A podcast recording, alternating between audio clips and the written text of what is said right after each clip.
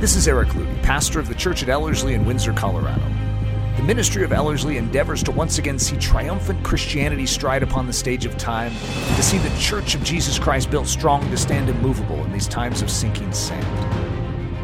We hope this podcast is an encouragement to your soul. If you would like to stream live or visit us in person or even support us financially, please go to ellerslie.com to learn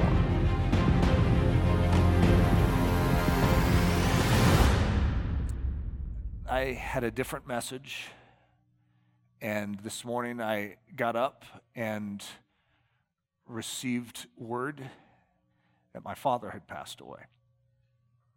So that's how I began my day. Everything that you have seen in before this and all our Thanksgiving, I genuinely have such a warmth of Thanksgiving in my soul.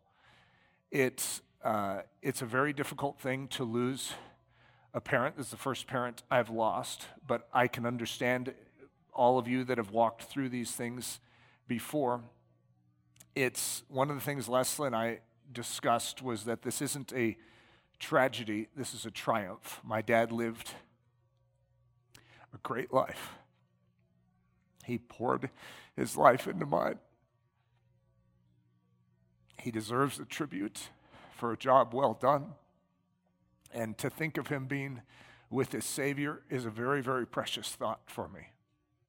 So it's a strange way to wake up on a Sunday and have a message that doesn't fit what is going on in my soul. And so I created an entirely new message early this morning a tribute to an amazing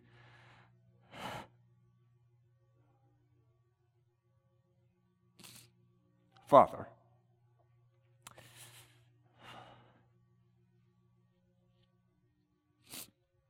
So, for those of you that are getting this via podcast, I have a picture of my dad up on the screen, Winston R. Ludy. I, if you've ever heard my World War II series where I brag about my middle name being Winston, it was technically not named after Winston Churchill, it was named after my dad. I'm proud to boast of that right now. Uh, even though during the World War II series, I definitely tried to make it seem like I was named after Winston Churchill. My dad was named after Winston Churchill. August 15th, 1942 to December 26, 2021. 4:45 this morning. And I have on the screen a father the way a father should be. Matthew 7, 8 through 11. Everyone who asks receives, and he who seeks finds, and to him who knocks will be opened. Or what man is there among you who, if his son asks for bread, will give him a stone? Or if he asks for a fish, will he give him a serpent?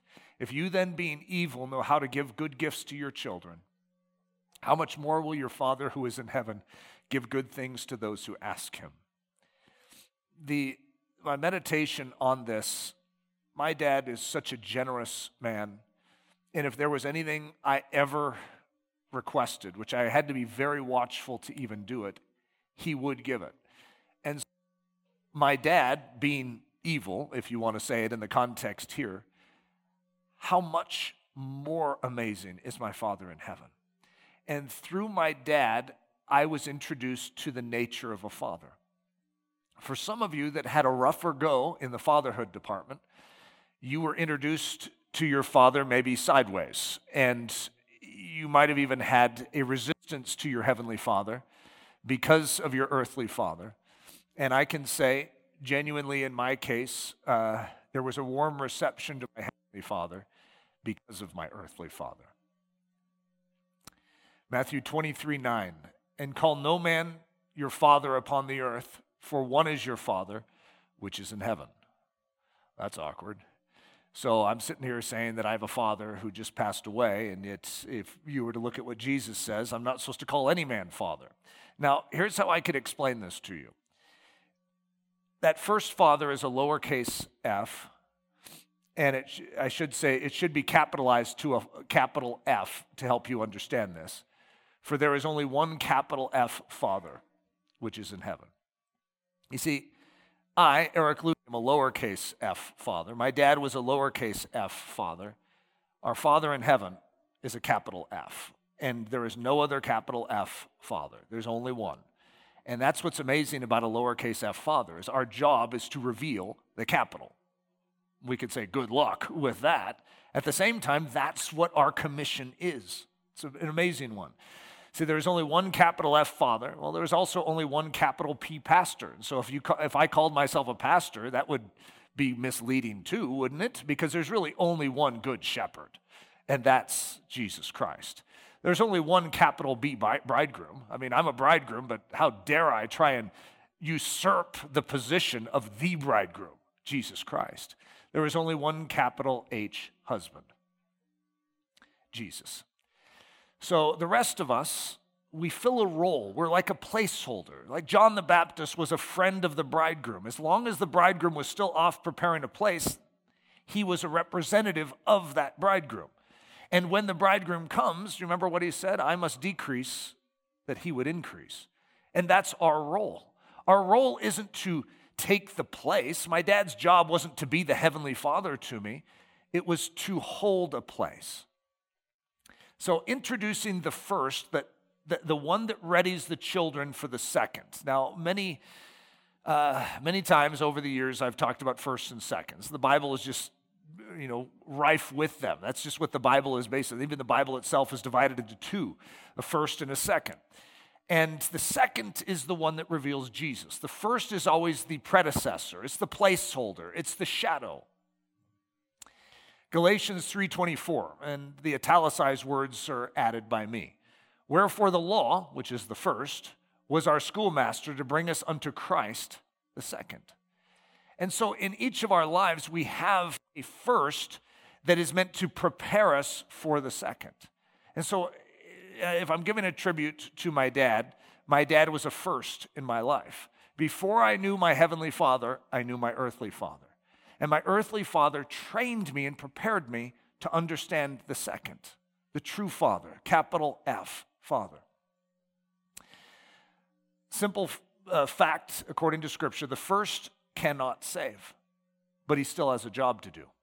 So, my father, though he isn't my savior, it does not mean he's chopped liver and should be you know, thrown off to the side. He played a role in my life, which is very, very important. And if the more you know me, the more you recognize Eric Ludy is a man who was impacted by his father. That is part of who I am. I've oftentimes, you know, given a very short list of massive influencers in my life, and my dad's going to be right near the top of that, of a very, very significant influencer. So even though he's not my savior, he did play a role and he played it very, very well. So, what is that job that an earthly father has to do? He must lay a clear picture of the law, the standard. He must supply the vision of what God will, in fact, do. He must be a schoolmaster that brings the children unto Christ. This is what the Old Testament is doing. This is what the law and the prophets are doing. They're preparing us for the greater. They aren't the Savior in and of themselves. You can keep the Old Covenant uh, law, but it's not going to save you. That doesn't mean it's not worth anything or it doesn't have value in the process. It's preparing us to recognize and to understand the one who follows. And so when an earthly father is doing his job, he recognizes, just as John the, the Baptist says, I am not the Christ, but I'm a forerunner of him. And that's every parent's job right there. I'm not your Savior, but the way I'm interacting with you, the way I'm loving you, the way I'm serving you, this is a forerunner to your soul to help you understand a heavenly parent. What does it mean to father? So, this is sort of the boring definition of it. I'll, I'll, expand it a little. Simply put, to supply authoritative order, protection, provision, discipline, and direction to the lives of children. You know, that's just, eh, that's true. But boy, there's something more meaty that I want us to grab a hold of. But it is far more than that. Lowercase f fatherhood was built to reveal something much bigger. How about this? It's meant to showcase the revelation of the kingdom of God and his magnificent glory. Is that an amazing thought to think that as a parent, as a father, I can reveal the kingdom of heaven to my kids? Now, if you asked me, so Eric, are you doing it well? Boy, we as fathers can be our harshest critics too. And we can usually see what we're doing wrong and where we're failing as opposed to where we're doing it right. And so that's a hard one to answer. You know, any father, we really don't want to have to answer that question of how well we're doing this because we know we could do better. How about that? It's like asking someone about their prayer life. So, how's your prayer life? Well, your prayer life could always increase, it could always improve, and that's the same with fatherhood. But it's the same with basically any other role we could play too. But that's our grand commission. So, listen to this definition of fatherhood earthly fatherhood. It's meant to hold a place, supply a window into something much greater. It's meant to showcase, though imperfectly, the perfect fatherhood of heaven. It's meant to labor towards the handoff unto the capital F when he arrives. So, in other words, it's preparing us that when the capital F, Father, the true Heavenly Father, is there, that the earthly Father says, Son, daughter, I want you to meet what this is really all about. I'm merely a temporary holder for this, for him. And it's meant to decrease in font size when the capital F arrives. So there's my dad. That's that's my sister, and then that's me as a little baby. Uh, very rare uh, photos for anyone to see uh, in the Ellerslie world here. Uh, and I'm going to just go through and I'm going to give some statements about my dad. Again, I, I threw this together because I could not give my other message. That's, that's as simply put as I could make it. Uh, I, this is my meditation right now. My dad was always happy. Daddy was always ready for the adventure, eager to play the game, anticipating the next gathering. He loved gatherings, he loved special occasions. My, da- my dad's famous for his Christmas antics, where he would be up the night before, like almost all night, setting up the house, filling the stockings. You could almost imagine him giggling the whole time. He just loved it so much. And uh, we used to uh, do skits uh, with with my dad because we would catch him. As legend has it, he would do that all in his underwear too. So I shouldn't probably mention that in church. But my dad would, you know, sort of giggle and make his way around the house and you know, set all the stockings together. Yes, in his underwear. But that's part of the lore of my dad. You know, that's just part of our deep appreciation that he would be willing to risk such potential embarrassment for the love of his family. Uh, but he was always happy. Even, you know, I just saw him a little bit ago, and he's just always cheerful. He's just always ready for a, a good laugh. He's just always ready to give you a smile. So there's uh, a picture of my dad wrestling with us. I'm the one with my head straight down into the carpet uh, there. And so uh, those are great memories because my dad, I used to love to wrestle with my dad. You know, I never understood how, what an amazing technique you have to have as a dad to wrestle with your kids, you know, and not destroy your kids. I mean, if you think about that, you could really harm your kids if you don't know how to wrestle as a, as a father. But every good father sort of learns, you know, how to not wield their strength against their child, but to use their strength to flip them around, you know, and hold them on their foot and then on their head, you know, and things like that. It's an amazing skill. My dad had that skill. He was always there. Daddy was always there in his gold Toyota Tercel, his blue pinstriped blue suit. Oh, it said blue twice in that. Sorry, guys, this was quick. And his black wing tipped shoes. So, as a soccer player, uh, my dad would not miss anything. I mean, even in the previous years, I remember when I was a wrestler for one year of my life, and my dad was there at every wrestling match. And even when I wasn't, I didn't, there was this one time I remember he drove like two hours to make it to a wrestling match, and I had been wrestled, I don't know what you, I forgot what it's called, but wrestled out of my weight. I had never been beaten by anything like that, and some guy wanted to challenge me at my weight. I didn't even know, you know, that he could do that. It was a new guy that had joined the team, and he beat me. And so my dad showed up, and I was sitting there the whole time. I, I, that's all that was on my mind the whole time. Was my dad just drove two hours and I came and wrestled for him. My dad was just always there. And he would, I remember when I was on the soccer uh, sidelines and we were waiting to start a game, and I would be looking for my dad. I don't know if how many of you can identify with this, but if you said, Eric, who did you play for? I mean, it's so easy for me to answer that question. I played for my dad. And of course, it sounds a lot better if I said I played for Jesus, but this was sort of before I really had been changed by Jesus, right? And so I was a little drummer boy playing my best for my dad. And I would be looking uh, on the, you know, whatever location I was for the gold tercel. My dad had that gold tercel. It probably had three, 400,000 miles on it, but he, he was getting, you know, he was getting all his money out of that crazy little car. And, you know, that gold tercel would make its way into the parking lot, and my dad would get out straight from work, and he would be in his, his suit and his wingtip shoes, and he'd stand on the sideline. And he, his voice was the only voice I paid attention to. If the coach said, stay back, Ludy, and my dad said, go forward, I would go forward. And uh, my dad was extremely biased too. You know, you know, if my if I ever got taken out of the game for anything, you'd hear my dad say something like, "Put Ludy in." Put Ludy and make it sound like it's coming from around. He'd like move to a different location. Put Ludy in. My dad was extremely biased. You know, he was convinced that I was the secret weapon for our team. but he was always there. So this is a picture of when Leslie and I, I think we just gotten engaged. Is that right? Uh, in that picture, up in the mountains. That's my dad right over my head. If you can even recognize me with my little curl in the front, uh, and that's my mom next to me, and my dad just over our heads. Uh, but very special memory. I think it's Janet Leslie's mom taking the picture, so she's mysteriously absent, but that's both of our families.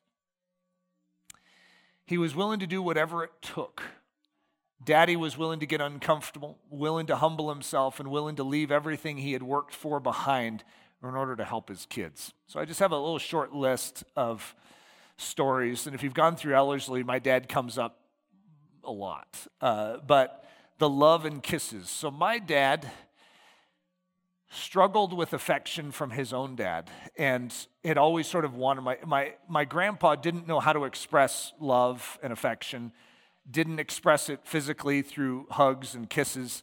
And so my dad decided that he was going to change that. And so in our family, when I was growing up, uh, my dad would kiss me on the lips every night before I went to bed and say, I love you.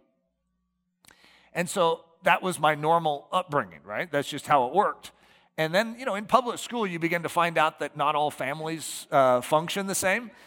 And there was some, I, I, must have caught wind of something to make me think that what my dad was doing in kissing me on the lips was not normal, okay?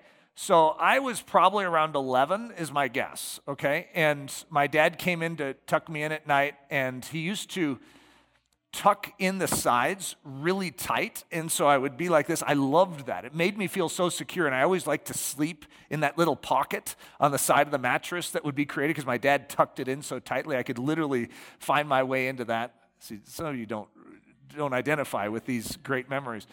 And my, but my dad leaned in to kiss me on the lips, and I pushed him away. And I said, Don't do that. You know, I, I either said, I'm too big for this, or, you know, I don't want that. But I was trying to be the cool kid and I wanted to be like the other kids. And I pushed my dad away. And now, if you're a dad and you are in the situation my dad is in, where he's trying to overwrite a previous generation's behavior and he wants something different in his expression to his kids, but it's very easy to feel insecure as a dad and feel like you're doing it wrong. And so, whatever I did pushed my dad away. And I knew my dad loved me, but he no longer kissed me and he no longer said it. And it wasn't that, you know, I, I thought he didn't love me. Have you ever had something like that where it's just, but you just want to hear it? You just want to hear it sort of stated again? And so I was probably 22 and I was in the back of a church. I just remember the situation. My dad and I were standing next to each other, and there was some glass wall and some church service going on, and we were separate from it for some reason. I don't remember the reason. And I said to my dad very awkwardly, I said, uh, could, you, could you tell me that you love me? So this has been, you know, we're talking like 11 years. Half of my life has gone without a clear statement in that regard. And my dad, and I totally understand it now. You know, it's like your wife asking you to say, you know, something sweet to her. And now suddenly you feel all bottled up because if you say anything, your wife's going to say, You only said that because I asked you to. And so I felt like paral- well, I felt like now I understand that my dad was paralyzed. He didn't say anything. Which of course, you know, I'm telling myself I'm fine. I don't need that. I know my dad loves me. This is ridiculous. I shouldn't have asked him for that. So a couple days later, I was out in Idaho visiting my grandparents, and someone says, Hey, Eric, your dad's on the phone. Was, my dad's on the phone. And so I came to the phone. I was like, Hey. And he goes, Eric, uh, I love you. That was all he said. And all I said was, thanks. And then we had one of these awkward man conversations where nothing's said and you're just sort of both nodding, you know, on both ends of the line. And then, like, so, uh, okay, well, oh, okay, goodbye. You know, it was one of those types of conversations. But I tell you what, it was gold for my soul. Understanding that my dad, I understand at a whole nother level what my dad was going through in that situation.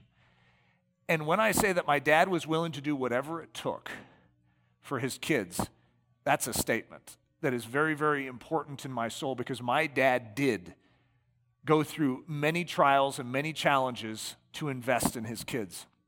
My dad was a successful businessman. And when Leslie and I wrote a book when we were first married, and suddenly we were being invited all over the world to speak, we had no idea how to do this. We had no idea what we were getting ourselves into. And my dad recognized that we needed stability. We needed someone to help with what we were going through. And so my dad left his job and he basically said, Eric, I, yeah, I left my job. I'm coming to work for you. And if, I didn't have pay or anything. Well, that wasn't why he was coming. He just came to serve. So I have this dad who is a successful business executive leaving his job to come wash my feet. Still to this day, one of the most profound pictures of the gospel was my dad doing that. And, you know, so we, we find, you know, because he had nothing now. Now he'd, he'd left his career. So I remember us trying to uh, get some type of money going his way from what was happening. And uh, I'll, I'll never forget, um, we had a crisis in our organization, which is quite a long story that doesn't fit the tribute for my dad. Well, it does. Maybe I will get into it. Uh, but we lost everything. And we had to lay off everyone on our staff at the time, including my dad. My dad's not going anywhere, but we, the little amount we were paying him, we had to suddenly say, I am so sorry, we can't even pay you that. We have nothing. We had to sell everything and move in to Leslie's parents' basement. But it was a very, very challenging time. My dad stood by us uh, the entire while. Uh, So the risky call was when he called me in uh, Idaho. I have some things for those of you getting this via podcast. I have the love and kisses as the first line, the risky call, and the four chairs. So uh, it was somewhere I don't know. I, I was young 20s, 22, 23 in this same time period. My dad must have read a book. Uh, and I, I, just watched the Kendricks uh, documentary, uh, Show Us the Father their dad must have read the exact same book, okay? It's something about blessing your children.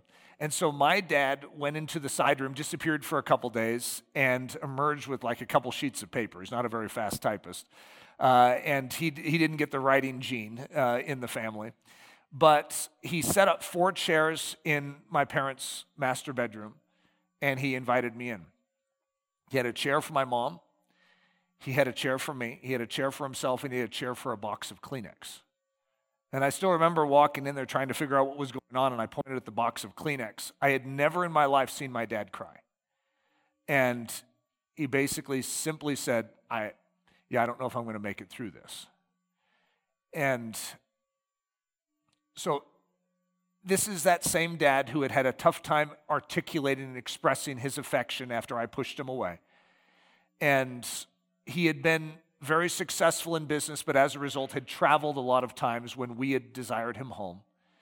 And so the words, which I don't have memorized, but you'll notice that I still know them fairly well Eric, my son, I love you. I wasn't always there for you. And I would I just want to seek your forgiveness for being gone at times when you needed me most. He said, a very specific thing to me your lips are our lives. God has called you and anointed you to communicate. I didn't speak at that time at all, but something about my dad blessing me, he called me a man in that same thing. He called me a man. And it's, it's interesting because it's just like one of those statements when did you know that you were a man? Well, the four chairs uh, night, something profound took place in my soul as my dad spoke over me. And this is something that very few children have ever experienced, yet I tasted it. I tasted it from my father, and it was a gift that is hard to even describe its importance in my life. So I described the business assistant that he left everything and came to work for our ministry. So the four chairs was before I was married, the business assistant was right after we were married. There's a, a picture. There's Hudson in the middle, uh, looking really happy uh, there, and there's my dad. He was willing to suffer with those that suffered. I'll never forget the Wendy's parking lot. So, in short, Leslie and I had lost everything in and through a it was like the best way to describe it would be a con man that came and was working for our organization and was setting up our tour, and he set up a fake tour. So we had, I think it was 16 events, and we'd produced posters, bought plane tickets to come out to these events, and then we found out that the entire tour was fabricated and it was all fake. But meanwhile, we were we we spent everything plus. And so suddenly we had nothing and no events. And so my dad just sort of stood there with us through all of us, like, hey, I'm not leaving. I, am I'm, I'm standing with you. And we had to sell everything, move into Leslie's parents' basement. It was a challenging time. Ironically, our first book hit the bestseller list at that exact time. And I still remember some one of my friends coming up to me and saying, Eric, I'm really concerned about uh, you and you know getting an arrogant, proud attitude, uh, and you know with having a, a bestseller. And I said, you know what? It's strange, but that's the last thing I'm struggling with right now. I'm, I'm more struggling on the opposite end of the spectrum. Like I'm an absolute failure in life that I, I have to stay in my in law's basement to survive. It was, a, it was a difficult season for us. And I remember we had this one event that was about, I want to say like six to eight months out. That was sort of our, if you could call it this, our Savior event. It was a mega event, like multiple thousands of people uh, up in the state of Washington. And just, you know, the book sales were going to be the big thing uh, for us. And I still remember sitting down with my dad and strategizing. It's like, okay, if we can get this at this, that'll stabilize us. We could then make these decisions. So it was, it was a big event. And it was one of those things in life that you look back and you're like, okay, you never want to put all your eggs in one basket, uh, like one event, one thing. And but we had we were in such a dire situation that all our eggs were ending up in that basket. So we didn't have any other basket to even uh, or any other eggs uh, to go uh, hunting for. And so long and short, this is give you a back uh, room look at the Christian industry with, you know, con men, uh, event coordinators, and then one of the bookstore chains, uh, they they had come up to my dad. My dad was in charge of the book table, and that was his trust, and he took it very seriously. Talk about biased. He thought our books were the greatest books on earth. In fact, I don't want to, you know, pin my dad down, but he might have even thought they were better than the Bible. You know, that's how excited he was about them. But he was so excited for people to catch a vision for what we wrote about, what we did. And so it was his trust, his territory. And this was a massive book table. This would have been one of those things where it was a major event center that we were in. And we were the only, you know, the only ones speaking and it was our book table. So, you know, maybe like could be 10 tables. Okay, it's a big deal. And a lot of product is going to be sold. And so this bookstore uh, owner comes to him and says, you know, hi, uh, Win, uh, I've already worked it out with Eric that all the book table sales are going to go to me. And my dad's like, really? He goes, yes, it's, you know, I, I worked it out with Eric. This is part of the deal here. Uh, and so my dad trusted that if Eric had said that that's the way it was going to be, that that's the way it was going to be. This is literally right as people were arriving. So all of our sales went to uh, a bookstore chain instead of to us. And I remember sitting in a car in this, this city. I'm trying to be as vague as I can. In this city, and I remember a Wendy's sign above my dad's head. And I was, drive, I was in the parking lot in the driver's seat, and my dad was sitting next to me.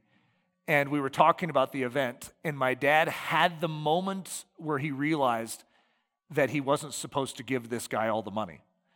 And now the only hope that we had financially was that money, and now someone else has it. And it was just, it was one of those heavy moments in your life where you feel like everything's falling to pieces and my dad was just sort of trying to work through that. And I'm staring out the, the window. And, I, you know, I'm not mad at my dad. And, but he can't help but pick up on the fact that Eric's not doing so hot right now. And so I still remember these words uh, with my dad's head right there, Wendy's sign above his head. I mean, it's strange what we remember in our life, right? And my dad says, If you go down, I'm going down with you.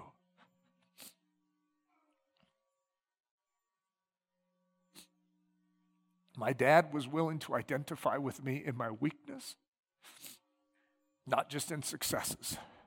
I didn't feel like I had much success for him to identify with and to get excited about, anyways. I wasn't a big uh, fan of my achievements, though my dad was. And my dad was willing to stand with me, thick or thin wealthy or impoverished, sickness or health. And that picture has meant a lot to me. And that one picture uh, of his head with the Wendy's sign above it, he liked Wendy's too. That's what's funny. So that does fit. Uh, he liked a frosty. He would always get a chocolate frosty. But it's very precious to me as a son. So that's my that's a great picture of my dad, even though it doesn't look like it to some of you that don't know him. That's a certain face he would make when he was like, ah, when he was like getting excited about something. And so I happened to catch it on the top of a sand dune in Michigan. And so, for those of us that know my dad, that's a that's a face that we recognize. For those of you that don't, you just he just sort of looks like something might be a little off, uh, right?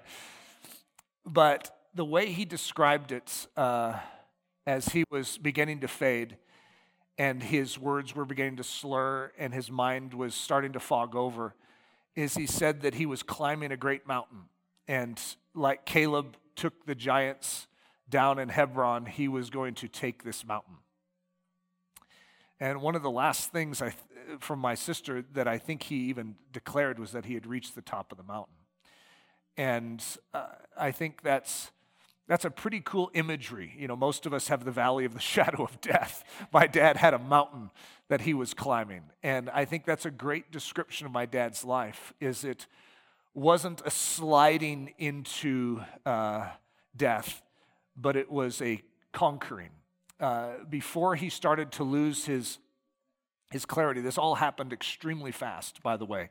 Yesterday uh, on Christmas Day, I was talking with my sister, and uh, I knew that he had been sick, and we, I was planning on going out there as soon as possible uh, because he was, he was definitely beginning to have a downturn. And I said, So, how's daddy doing today? And she goes, Well, we believe he probably has a couple more hours. And I, it took me a long time to process through that one. And uh, so, suddenness is a blessing in certain regards. Um, it forces processing at a very quick pace. Uh, but we had gotten a ticket for me to fly out today after the service. And I had decided last night I was going to do this message and then get it uploaded and have my dad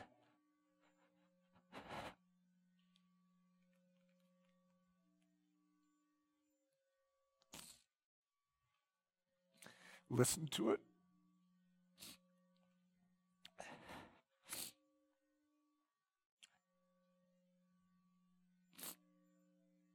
Just in case I couldn't get there in time. But I really genuinely feel a triumph uh, in his passing. And it was not a premature loss, it's not a tragedy, it's a triumph. And I don't feel anything was lacking in what I said to my dad. My dad has heard me brag about him many times. I don't feel that there was any love unexpressed, any respect not, not spoken. And I cherish that as well as a gift of grace, God knowing how this was going to happen and me not. Uh, but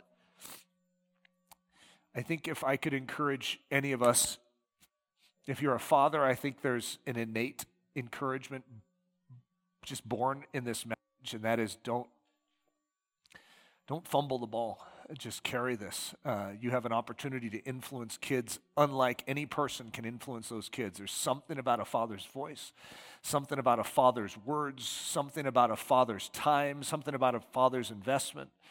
And I just want to do this right uh, with my kids. I have six little munchkins, and I know this is a hard day for them too to lose uh, grandpa, who they dearly love. And uh, yet, I, I want us all to just freshly have that resolve to be more present, to be more uh, purposeful, and uh, to climb that mountain well. Winston R. Ludy, August 15th, 1942 to December 26, 2001, 21. A father the way a father should be. Father, thank you for my earthly father. Thank you that I had a father that did it right. And Lord, you've entrusted me with a vision. You've entrusted me with a great responsibility to do it right as well. Lord, there's so many, maybe even in this room or listening to this message, that have had more pain than beauty in the arena of fatherhood. But Lord, I pray that for those that are lacking a father, or those that did not have a present father, or those that did not have a father that nurtured and showed affection, Lord, you are such a father how much more so are you the Father that we all need? And so, Lord, where there is a void, I pray that you would be a father to the fatherless. Where there is a void of affection, I pray that you'd be the affectionate father to those that do not have an affectionate father. Where there is a void of a present father, I pray that you would be a present father to us. Where there is a void of a communicative, blessing father, a father that speaks life and that speaks encouragement and that uh, calls a boy into manhood and a girl into womanhood. Lord, where that is missing, I pray that you would fill the void and be that expressing blessing father unto those that do not have it. Lord, for those that are here right now that need just a fresh grace to rise up and remember their own children and to invest at a higher level and to not take for granted the time we do have here on this earth. I pray that they would be freshly encouraged. Lord, I thank you for the 51 years that I had with my father. Tomorrow would have been the 57th wedding anniversary for my parents. I thank you for that model of faithfulness and trueness in marriage for godliness and life, forgiveness and fatherhood. And Lord, we cherish these examples because they are rare in our day and age. And we say thank you for them. It's in the precious name of Jesus that we pray this. Amen. This message was brought to you by the team at Ellerslie Discipleship Training. At Ellerslie, we are laboring to rouse the Church of Jesus Christ out of its lethargy and build brave hearted Christians for such a time as this. Listen to our weekend message live at 9 a.m. on Sunday mornings, or join us for Daily Thunder Monday through Friday at 8:15 a.m. For more information, go to live.ellerslie.com. We invite you to visit us at the beautiful Ellerslie campus in Windsor, Colorado for a day, a week, or an entire season of gospel centered spiritual training. Learn more at ellerslie.com. Thanks for listening.